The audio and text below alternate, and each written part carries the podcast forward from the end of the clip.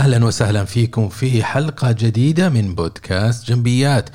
بودكاست جنبيات الحلقة 97 حياكم الله. ويحييكم محدثكم أنور جنبي خبير مبيعات وتطوير الأعمال. حياكم الله يا أعزائي وعزيزاتي. اليوم بنتكلم عن موضوع حيوي. صراحة الحقيقة إنه هذا الموضوع حبيت أتكلم عنه في فرص كثيرة. في السابق وفي حلقات كثيرة من بودكاست ولكن واكتب عنه لكن صراحة الموضوع هذا جدا جدا معقد وكل ما حبيت أتكلم عنه اكتشفت إنه في زاوية أخرى ممكن إنه لا في مفهوم جديد. وحتشوفوا اليوم إنه كيف هذا الموضوع مهم اللي هو كيف نتمتع بالأصالة إيش هي مفهوم وما وايجابيات إنه نكون إحنا كأشخاص من غير ما نتصنع الأصالة. هذه النقاط محورية في كوننا أشخاص محترفين لكن في هذا الموضوع أيضا تشعب. مهم وعلينا إنه إحنا نفهمه من مناحي وزوايا معينة بحيث إحنا ما نضخ لك فكرة ونقول لك والله يا أبو الشباب هذه هي الفكرة زي غيرنا وثم تتورط وتكتشف إنه لا في زاوية يا أخي من هذا المكان في زاوية من هذا المكان. وطبعا زي ما أنتم عارفين علم الإدارة بحر بشكل عام وكل يوم يتطور وكل يوم يجيك توصية جديدة في القيادة في الإلقاء في بناء الذات في الثقة بالنفس في مش عارف إيش والتحدث. في الببليك سبيكينج وهلم جر دائما العلم يتطور هذا الشيء لكن أنا بما إني حبيت إنه أعطيكم موضوع هذا المهم اللي هو الأصالة حبيت إنه أنتظر أتريث. وصراحه لي فترة طويلة وأنا أجهز لهذه الحلقة بحيث إنه أنا نميت وسديت الفراغات اللي أنا كنت شايفها في الموضوع. خلوكم معنا وحنكتشف عن هذه الحلقة إن شاء الله بعد المقدمة. أهلا وسهلا بكم في بودكاست جنبيات. تحب تتطور في عملك، حياتك، شخصك ومن وجهة نظر إدارية أنت تستمع الآن لبودكاست جنبيات. نقدم لك خبرات سنين في الإدارة وتطوير الذات ونظرة جادة. إلى حل المشكلة زور المدونة. على gambi.me والآن مع المدرب. أنور جنبي. وحياكم الله مرة ثانية. خلينا ننطلق قبل ما ندخل في في المحاور والموضوع هذا الطويل والمهم الرائع إن نتكلم أول شيء نفهم مش قصدي أنا بالأصالة، الأصالة يا إخواني وأخواتي إنكم أنتم ما تتصنعوا، إنك أنت لأنه زي ما تعرفين إحنا كل واحد مننا يعتبر شخص معين، شخص محدد بذاته مستقل. لكن للأسف في بيئات العمل وفي الحياة الشخصية خاصة مع مع الاحتكاك مع الناس تكتشف إنه يغلب التصنع على الكثيرين. وحنشوف أمثلة في هذه الحلقة إن شاء الله حتى تتركز و... و... ونفهم إيش الفكرة الأساسية. لكن قبل ما ندخل في الأمثلة خلينا نفهم إيش تعريف الأصالة. الأصالة يا إخواني إخواتي هو أنه إحنا نتخلى عن موضوع أنه ننتقد نفسنا بطريقة سلبية غير بناءة أو ننتقد الآخرين. أو نظن إنه أو, إنه إحنا نتقبل فكرة إنه إحنا آه إحنا كفاية كأشخاص. إحنا okay نتطور okay ما في مشكلة. لكن ما ننظر للناس الآخرين ونحاول نتصنع نصبح مثلهم. وهذه هي مربط الفرس. لا تخرج من طبيعتك الشخصية. ممكن تتطور يعني أنت okay آه أنت إنسان ليك أدوات من المهارات ومن كذا تحاول تنمي وتقويها وتشوف بين نقاط الضعف تطورها لكن إنك أنت ما تمسحها كلها وتتبنى شيء خارج عن البرنامج حقك. كذا أنت حتظهر كشخص يعني في عنده مشكلة كبيرة في التعامل مع الناس في في محاور كثيرة. حنشوفها إن شاء الله إيش السلبيات إنك أنت تكون متصنع. فإذا فهمنا إحنا موضوع الآن إيش قصدنا بالأصالة خليني أشارك معاكم قصة بسيطة. قصتي أنا مع حضور دورة تدريب المدربين قبل تقريبا ست سنوات. حضرت مع أحد المدربين وهو الأستاذ الفاضل والعزيز والغالي عبد الله عبد الله القاسم. حضرت معاه دورة تدريب المدربين.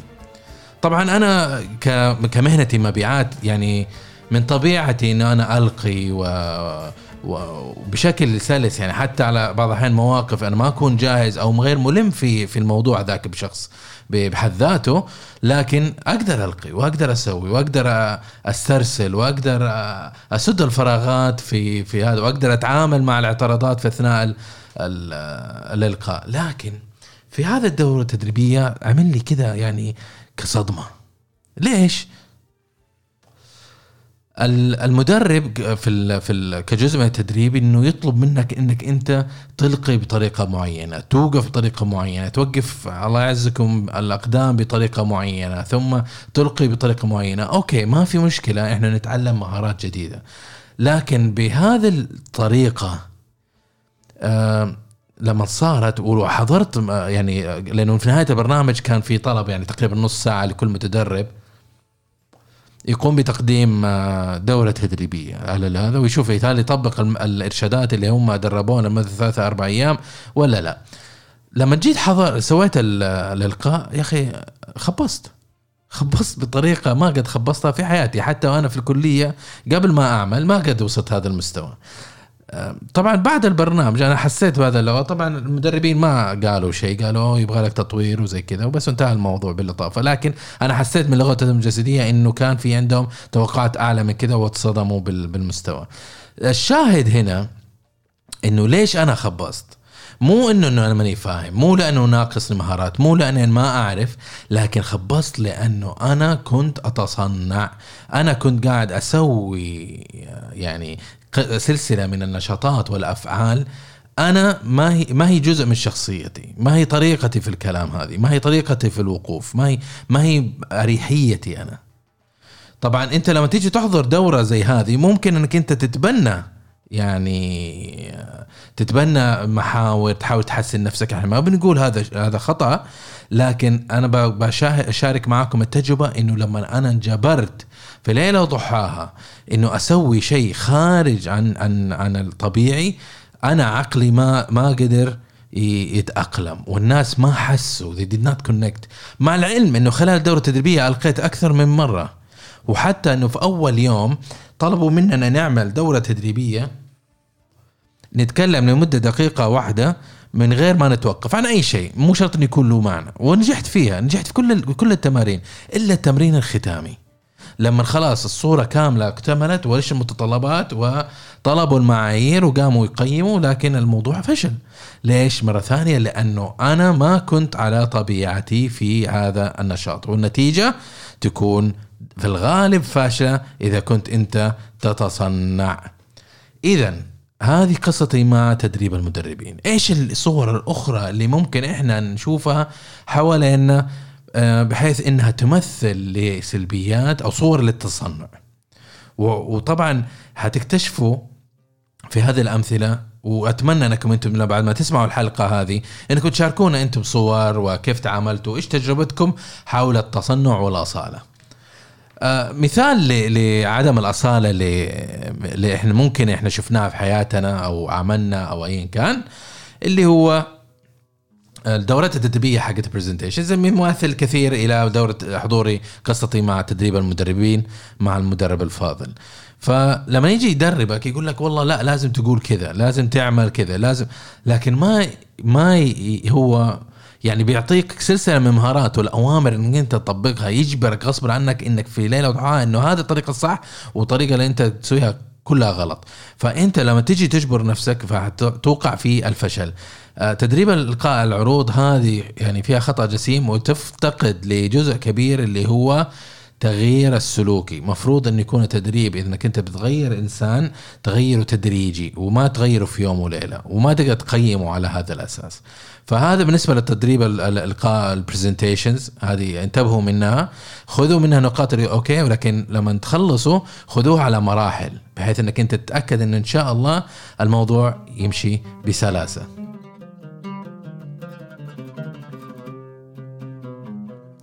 في النقطة أخرى اللي هي بخصوص لما عادة الناس لما يجوا يبحثوا عن وظيفة وعلى وشك أنهم يقوموا بمقابلة شخصية. آه، ويروح لأحد يعملوا coaching ولا يروح لليوتيوب ولا أيا كان فتلاقي يا أخي وكلنا طبعا مرينا مرحلة أنه نبحث عن وظيفة. نيجي نبحث آه، المحتوى عبارة عن instructions يقول لك إذا جاك السؤال هذا جاوب بالطريقة هذه إذا ما أدري إيش سوى سوي بالطريقة الفلانية. في النهاية أنت يعني عبيت راسك بسلسلة من الأوامر والوقائع أنت محتم عليك إنك أنت تتبعها. لما تيجي تقوم في المقابلة الشخصية في الغالب إنك أنت ما حتظهر بالطريقة الطبيعية حيظهر عليك التصنع. ثانيا كلنا قرينا الموضوع اللي صاير في جوجل والإنترنت عن المقابلة الشخصية. فلما أنت تجي تقرأ وتحضر وتطبق. يا أخي أنا عارف أنت فين جايب المعلومات هذه أنت قاعد تتصنع يعني هذا بديهي. بالخلاف على ذلك حتى لو أنا ماني داري واضح عليك أنك أنت آه، قاعد تتصنع وهذه ليست طبيعتك. وهذه صورة أخرى من عدم الأصالة أو التصنع. بالنسبة للمثال الثالث هي طبعا لما تيجي تشوف الناس في الإنترنت غير عن شخصيتهم اللي في الطبيعة. لأسباب كثيرة يعني يمكن السبب واحد إنه الناس في ناس يعني يكونوا مخفيين خلف الشاشة وما حد يعرفه فيقدر ياخذ راحته وبعض الاحيان يظهر غضبه إذا كان معترض على موضوع معين ما يقدر يقوله في الحياة الشخصية فيلجأ إلى الإنترنت فيظهر هذا هذه الشخصية ال- ال- سواء كانت نتنة أو أو أو محبذة أو ايا كان فيمارس بهذه الطريقة. آه، النوع الثاني اللي هو إنه الواحد يسوي نفسه إنه هو مثالي. وهذه هذا هذا شيء خطير. لما تيجي تشوف في اللينكدين آه، الناس بيسووا نفسهم إن هم فاهمين وكذا فيجي يسرق لك معلومات من ناس آخرين من واتساب من مش عارف إيش ويحاول يضخ المحتوى هذا في في في موقعه في اللينكدين في تويتر في أي كان. فمحاولة إنه هو يتصنع ويسوي نفسه إنه هو إنسان آه، عارف عن هذا الموضوع. بينما الواقع إنه هو مو عارف. الإشكالية هذه كبيرة جدا بحيث إنه هو لما يسوي هذا الشيء هو يقنع نفسه إنه هو عارف لكن في الحقيقة هو مو عارف. إذا أنت اقنعت نفسك إنت عارف أنت مو عارف فحتفوت فرصة إنك أنت ممكن إنك أنت تتطور. وما ما حتيقن فحتوقع في في مرحلة اسمها الكذب على النفس أو الديسبشن. فكذا انت تقنع نفسك بشكل مستمر. أنا بتكلم وبعدين تحط على نفسك حمل لانك انت بتحط على نفسك وزر إنه تقول للناس أنا فاهم في هذا المجال. لما واحد يجي يقول لك لا خطأ تيجي يزعل. ليش؟ لأنه هو كبرياء وبنى على هذا الأساس إنه أنا فاهم وأنا عارف وأنا أتكلم وأنا انشهرت بين الناس إن أنا أتكلم في هذا المجال أو أنا صاحب محتوى أو صاحب كاتب أو أو ايا كان. ثم يكتشفوا إنه إنه هو يعني من جنبها.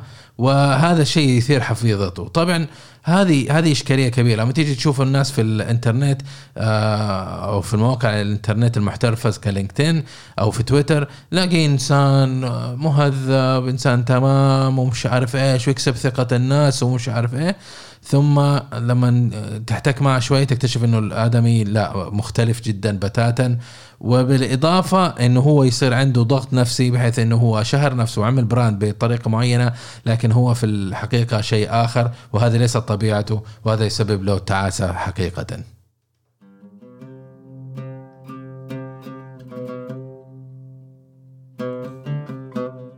قد تسألني الآن إنك تقول لي طيب إيش المشكلة؟ طيب أنا إذا تصنعت إيش المشكلة؟ ما دام الأمور طيبة والناس ماشية معاهم.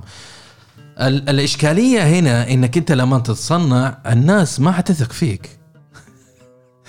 عرفت كيف؟ فما في فكرة إنك أنت ما في فائده إنك أنت تتصنع بشكل كامل يعني. فلما أنت تتصنع الناس يحسوا ما هم أغبياء. يسوي فيها فاهم هذا الآدمي؟ يسوي فيها إنه هو مثالي عنده مثالية. مسوي فيها إنه مية في مية. يا شيخ وخر عنه. عرفت كيف؟ ف هذه هذه نقطة نقطة سلبية كبيرة. لازم انك تنتبه عليها إنك أنت لما لما تيجي تتصنع الناس تحس فيك. لا تعرف إنك أنت ما أنت صادق الآدمي هذا ما هو طبيعته قاعد يسوي نفسه إنه هو شخص آخر فما حيثقوا فيك وما حيقدر يتعامل معك. هذه تأثر معك كثير في المبيعات إذا لأنه المبيعات مبنية على الثقة لما أنت تتصنع وتسوي فيها فالناس ما حيتعاملوا معك وما حتنجح. الناس تشتري مش عشان المنتج تشتري في نسبة كبيرة إنها تثق فيك أو تحبك أو أو تقدرك. فهذه هذه نقطة محورية. النقطة الثانية من مشكلات التصنع كإجابة لسؤالك إنه إنك أنت قد تفقد سعادتك بشكل كامل ليش؟ لأنك أنت تتصنع وهذه مشكلة مشكلة كبيرة ترى ليش؟ لأنه إحنا سعادتنا تبقى في المنطقة اللي إحنا مخلوقين فيها خصائصنا الأمور الظروف الأشياء هذه وبيئتنا تجاربنا إحنا كناس إحنا مميزين. فلما لما أنت تجبر نفسك إنك تخرج خارج هذه المنطقة اللي هي تسمى في الغالب منطقة الراحة تخرج منطقه بشكل كامل وبشكل صادم آه أنت حتجيك حتجيك حالة حالة مركبة من الاكتئاب. حتكون غير سعيد. ليش؟ انك أنت قاعد تشتغل شيء ما هو شغلك. قاعد تتكلم في شيء ما يهواك. قاعد تفتي في أمور لا تعرفها. لكن انت قاعد تتصنع. وبهذا كذا انت انسان من الداخل حتكون دوما حزين. تذكروا إن هناك فرق كبير كبير كبير كبير بين التصنع وبين تطوير النفس. لما تيجي تقول لي يا أخي طيب إحنا لازم ندفع نفسنا خارج خارج منطقة الراحة. أوكي. طيب بس أنا ما بقول لك هذا الشيء خطأ. أنا بقول لك إنك لا تروح لشخص مثلا تطالع في غازي القصيبي. أوه غازي القصيبي أنا بسوي زيه. وتجبر نفسك كذا بالقوة وهذا. ألين تصير تعيس؟ غازي القصيبي ترى ما صار غير غازي القصيبي الله يرحمه. آه إلا بسنوات من التطور والقراءة والتثقيف حتى ترسم وصار هذا الشخصية. التاريخية اللي اللي يعني صعب إنك تمر يمر علينا شخصية مثل هذه. فأنت لما تكون لما تكون أنت كإنسان حابب تطور نفسك لازم تعرف تفهم وتتقبل نفسك بعيوبها وإيجابياتها قوتها وضعفها. وضعفها بأنك أنت تتقبل هذه الحقائق والوقائع وتحدد نقاط الضعف ثم تشتغل على نقاط الضعف وتحاول تطورها وفي نفس الوقت تشتغل على أنك أنت تمارس. آه، بشكل ناجح نقاط القوة الخاصة فيك وتجعلها جزء من هويتك عرفتوا كيف؟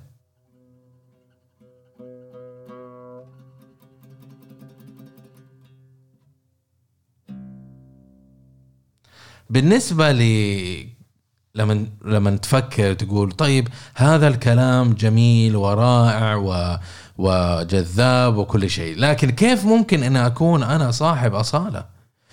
تكون صاحب أصالة إنك أنت يعني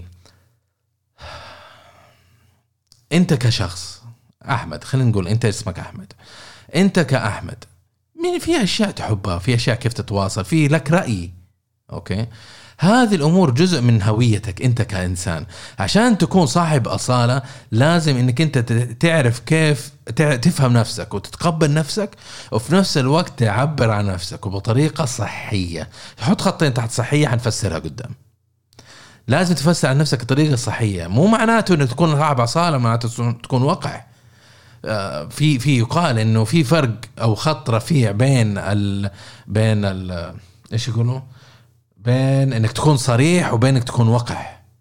طيب إحنا نفسر صريح هنا إنك تكون أصيل إنك تقول اللي في خاطرك تقول اللي أنت مؤمن فيه المبادئ تحافظ على المبادئ اللي أنت مؤمن فيها وكل هذا.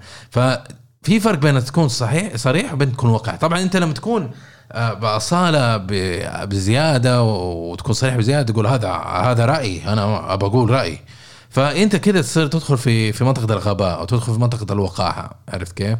وحنشوف قدام إن شاء الله كيف كيف هذه النقاط ممكن تضرك. فلو نظرنا إلى فوائد الأصالة ليش إحنا علينا نكون أصيلين؟ علينا نكون أصيلين لعدة أسباب وعدة أسباب رائعة كمان يعني ما هي ما هي ضئيله. من الأسباب الأولية اللي إحنا علينا أن نكون أصيلين ونبتعد عن الأصالة بأكبر قدر ممكن إنه إحنا عشان حتى نكون إحنا سعيدين في حياتنا وفي عملنا حتى. كيف؟ لأنه أنت لما أنت تكون غير مستصنع أنت معناته إنك أنت تمارس آه، تبقى وتمارس وتعمل وتنشط في منطقة اللي أنت مرتاح فيها أو اللي أنت مؤمن فيها متماشية مع مبادئك متماشية مع أخلاقياتك متماشية مع مفاهيمك. و ولما ما تتصنع ما حتشتغل وظيفة أنت ما ما هي لك. تقول هذا يا أخي الوظيفة. واحد يجيك يقول لك ليه ما تشتغل مشتريات؟ المشتريات هي نفس المبيعات. يا أخي أنا ماني مشتريات. ما أشوف نفسي مشتريات. أنا صريح مع نفسي. ما بتصنع وأدخل مهنة أنا ماني فيها. أو شخص مثلا يبحث عن وظيفة. قالوا له اشتغل في موارد بشرية. قال لك لبيك. والله بشتغل في الموارد البشريه قام يتصنع. بعد خمسة ست سنوات تيجي تلاقي الآدمي انكرب. قمة في الكرب والتعاسة وال والحزن. ليش؟ لأنه هو ما هو قاعد يشتغل شيء يهوى. ما هي جزء من شخصيته. من الفوائد الأخرى اللي ممكن انه نشارك فيها هنا إنه إحنا نكون نبني علاقات صحيحة. في الغالب لما تكون انت اصيل وغير متصنع الناس يحسوا بأصالتك ويقولوا إنه هذا إنسان أهل للثقه أوكي؟ فلما يثق فيك علاقاتنا تقوى. ويثقوا فيك ويجي يستشيروك ويتعاملوا معك بناء عليه. طبعا هنا إحنا ضربنا عصفورين بحجر. ضربنا عصفور على أحد الفوائد اللي هي بناء الثقه مع الناس والنقطة الأخرى هي بناء علاقات قوية ومتينة مع الناس. النقطة الرابعة النجاح.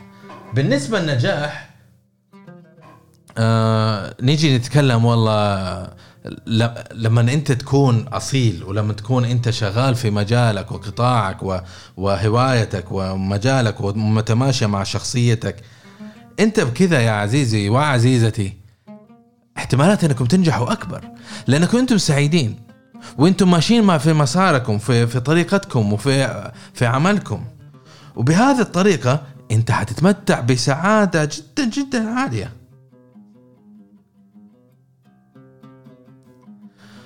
النقطة الخامسة تتعلق بالقيادة.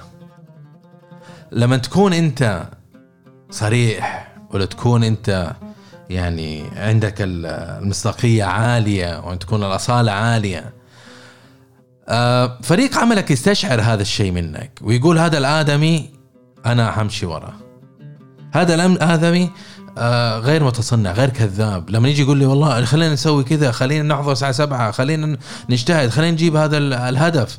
معناته هذا الشخص يا أخوان ويا أخوات أنا أستحق القيادة فيه. طبعا لما يجي واحد قائد يتصنع ما حد حيمشي وراه. ما أمشي وراك أنت يعني أوكي نتصنع. أنت تتصنع أنا أتصنع ونسلك أمور اللي أنت يعني تنقلع وتروح. لكن هل أنا مؤمن فيك كقائد؟ لا طبعا. في قصة مرت علي أنا قبل قبل مؤخرا يعني. مر علي مدير كريه يا أخي مدير مدير سيء صراحة بكل ما تعني ال- الكلمة من معنى. هذا القائد يعني كان يتمتع بخصال سيئة كثير كثير كثير كثير كثير. طبعا من الخصال هذيك إن السيئة إنه يجي يقول لك والله آه، هو ما يهتم ترى في في ظروف الناس ولا يهتم في العمل البشري ولا وقالها هو مو استنباط من عندي. قال لي أنا I don't care about human factors. I'm here to run a business. طيب لما يخرج من المكتب ويتعامل مع الناس يجي يقعد يسويها فيها إنه هو لا مهتم وكيف حالك ومش عارف إيش وابتسامة عريضة على وجهه الخايس. ف في نفس الوقت لما يطلع من الغرفة أو المكتب والناس يتناقش ما بينهم يقول يا أخي هذا الآدمي كذاب. عرفتوا كيف؟ أنا شفت الشخصية من هنا لهنا وعارف الحقيقة بس طبعا ما قلت لهم. هم استنبطوا. وهذا أنت تفهم هذا الشيء. إنه لما تتصنع أنت أنت تقنع نفسك إنك أنت okay بس أنت مو okay. الناس عارفينك انت ما أنت okay. معناته أنت لازم تبني وتروض نفسك إنك تتطور. في نفس الوقت هذا الآدمي برضه يجي في الخلفية يجي يحش فلان أحد مرؤوسيه والله هذا يا أخي سيء ولا وهو فاهم ولا هو داري فين الله حاطه. يروح يقابله يقول أنت إنسان أنا أعتمد عليك. وذاك ما يثق فيه. ليش؟ لأنه حاس فيه عارف فيه إنه هو كذاب.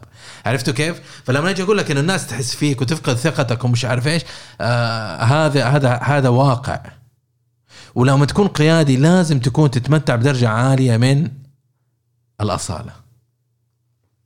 نقطة أخرى اللي هي آه، في المسار الوظيفي لما لما تكون أنت سعيد وتكون عندك ثقة وتكون عندك علاقات متينة وتكون ناجح في حياتك وعملك وتكون عندك صفات قيادية ناجحة الناتج إيش؟ إنه مسارك الوظيفي يكون تمام لأنه إذا أنت عندك أصالة عالية وعارف ومتمرس وماسك في في أخلاقياتك ومبادئك وأهدافك ومتمسك فيها وقاعد تشتغل وظيفة أنت تهواها وتبغاها وعارف إنها جزء من شخصيتك معناته عمرك ما إن شاء الله عمرك ما حتفشل في في مسارك الوظيفي. بالعكس حتتقدم بالطريقة الصحيحة.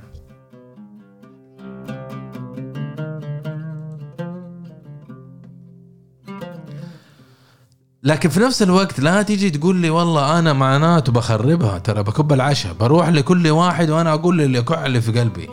وهذه النقطة اللي حتكلم عنها معكم هي اللي خلتني أنا أتأخر في تكلم عن هذا الموضوع. الحقيقة يا جماعة الخير خليني أشارككم قصة شخصية أخرى. في مساري الوظيفي لما بدأت اكتشفت إنه أنا لازم آه، أساير جماعة أو أشوف أس... أت... أت... يعني أطابق ناس أشوف إيش كيف يتكلموا وكيف يعملوا عشان أتعلم منهم. طيب لأنه ما في ما في شركات تعطيك دورات تدريبية ولا كوتشنج بالطريقة المناسبة فما في لأنك أنت تكتسب بأنك تقرأ بنفسك تدرب نفسك ثم تشوف الناس اللي حولك وتطابقهم وتشوف كيف يسووا هم وتسوي زيهم. مرت السنين وبدأت أحس بتعاسة. هذا تجربة شخصية فعلية أنا. أحس بتعاسة أحس إنه أنا ماني راضي نفسيا. وهذا سبب إنه أنا ماني قادر أجلس في وظيفة يعني فترة طويلة بسبب إنه أنا ماني حاسس بهذا الشيء اللي أنا أبغاه. صارت لي صدمة آه، شخصية بعدها. فقدت الوالدة الله يرحمها.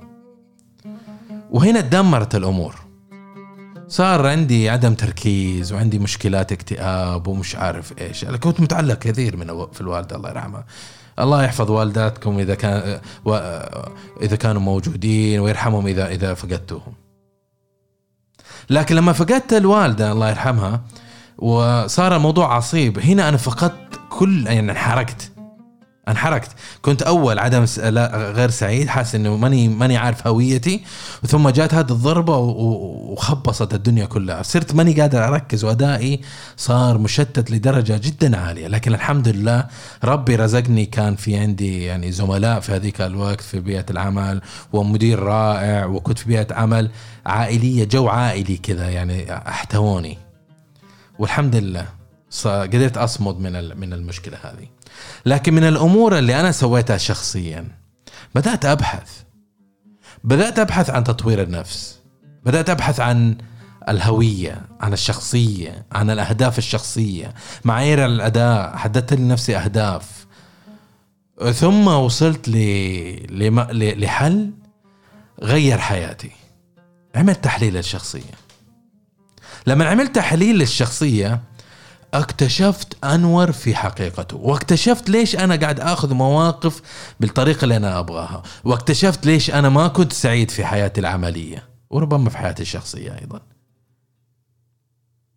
الشاهد هنا أنك أنت عليك أنك تفهم نفسك وعليك أنك تعرف نفسك وتعرف فين حدودك وتتحداها لكن لا تحرقها لا تجلد نفسك. في النهاية أنت إنسان ما أنت رجل آلي ما بيحطوا لك software في مخك ويقول لك يلا. خلاص okay update 3.1 راح الحين 3.11 جو ما هي بالطريقة هذه. فلازم أنت تطور نفسك خطوة بخطوة. كسبت المهارة هذه ابدأ الخطوة الثانية ابدأ الخطوة الثالثة الخطوة الرابعة. وبخطة مرسومة بحيث أنك أنت ما تحرق نفسك ابدا ابدا. من الأسباب من المشكلات هنا إنه لما أنت تسوي فيها إنك أنت عندك أصالة عالية زيادة لحدها في يوم وليلة أوكي؟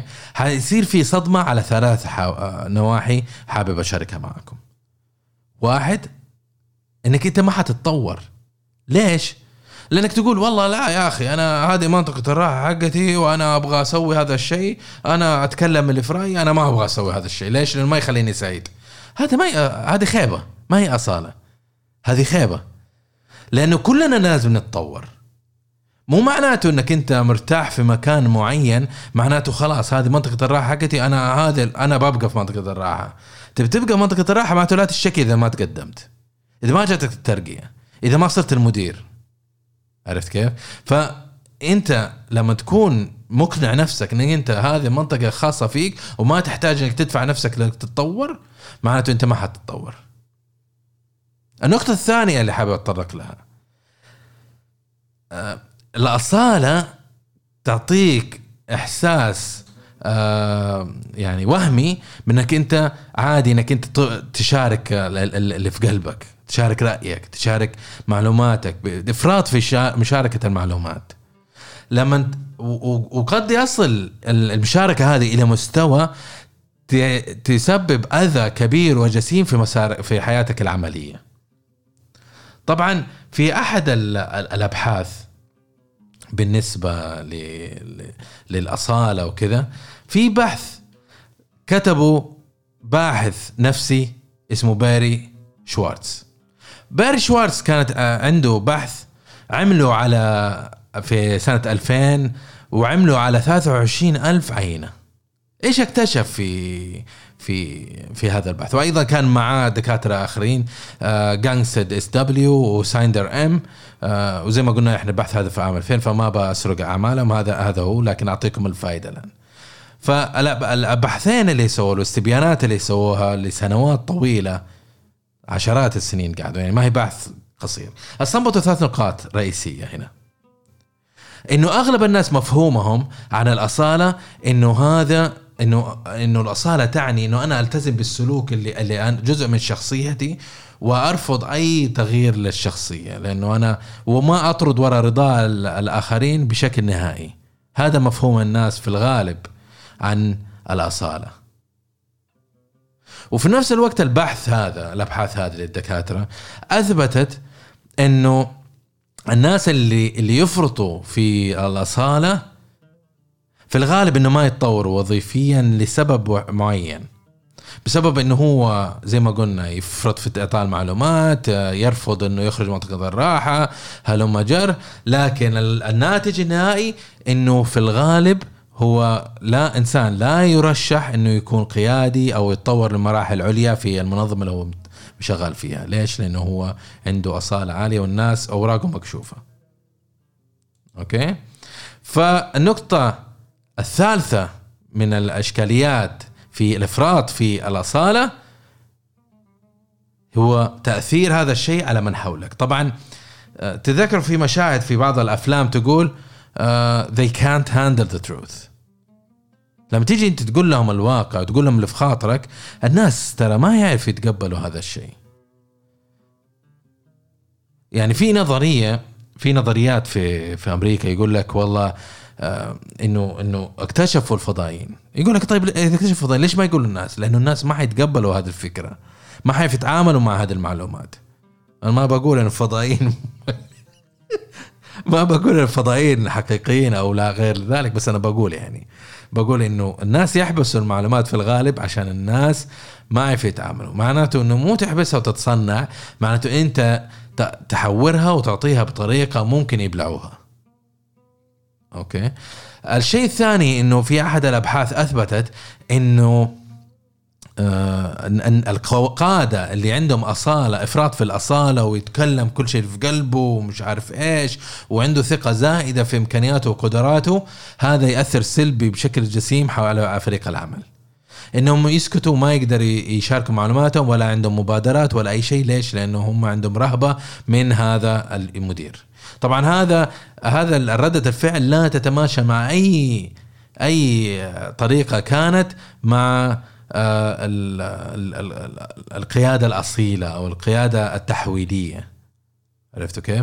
فالناتج هنا إنه إذا كان عندك إفراط في الأصالة هينتج عنه تأثير سلبي على فريق العمل وانتاجيتهم تنخفض ويصبح الموضوع خبيصي لبيصي